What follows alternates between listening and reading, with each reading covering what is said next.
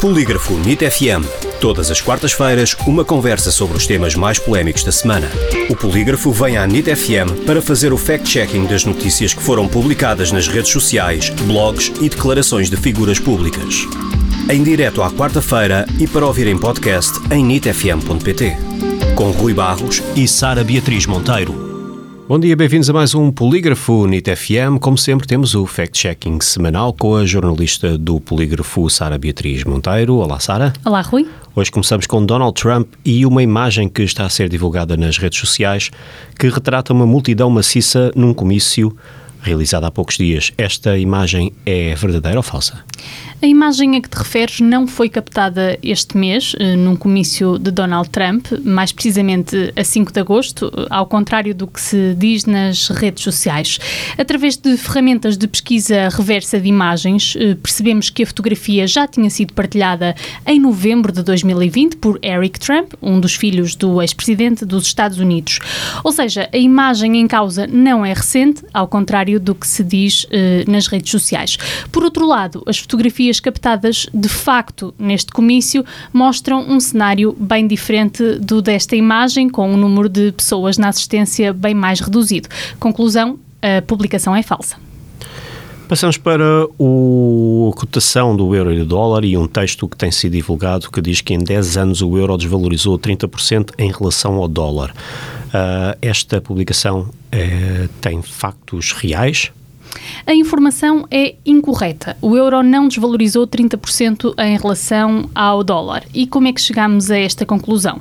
Eh, vamos por partes. De facto, o euro e o dólar dos Estados Unidos da América atingiram um nível de quase paridade entre os dias 12 e 16 de julho.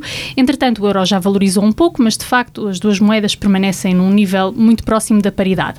Ora, há 10 anos, tendo em conta a data da publicação que estamos a analisar, estávamos no dia 6 de agosto de 2012, pois se compararmos o nível uh, de 6 de agosto de 2012 com o nível de 6 de agosto deste ano, percebemos que houve uma desvalorização de 17,3% do euro em relação ao dólar.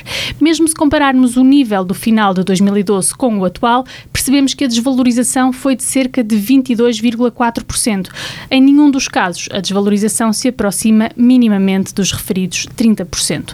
Por isso, atribuímos a esta publicação o carimbo falso.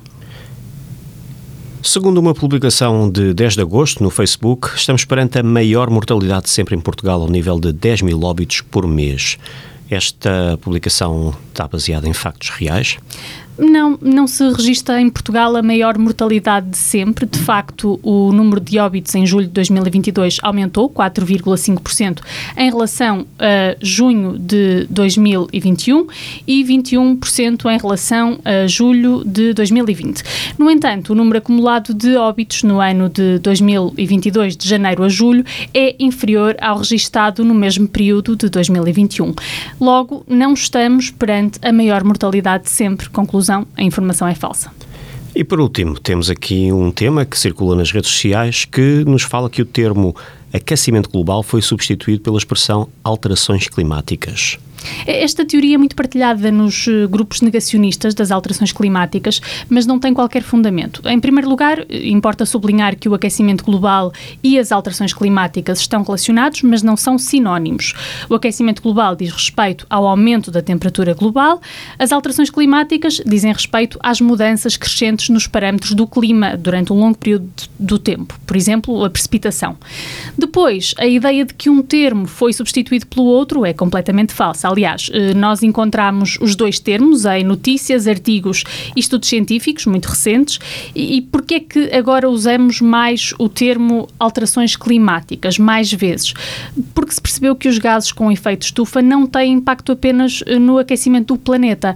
Foi isto que o climatologista Carlos da Câmara explicou ao polígrafo. O especialista lembrou que as alterações climáticas estão relacionadas com outros fenómenos, como as alterações eh, na distribuição da precipitação, que resultam em mais secas e vagas de calor. Conclusão: é falso que o termo aquecimento global tenha sido substituído pela expressão alterações climáticas. Ok, Sara, obrigado. Voltamos então para a semana com mais um Polígrafo no FM. Obrigada. E, claro, estes e outros temas estão disponíveis no site polígrafo.sap.pt.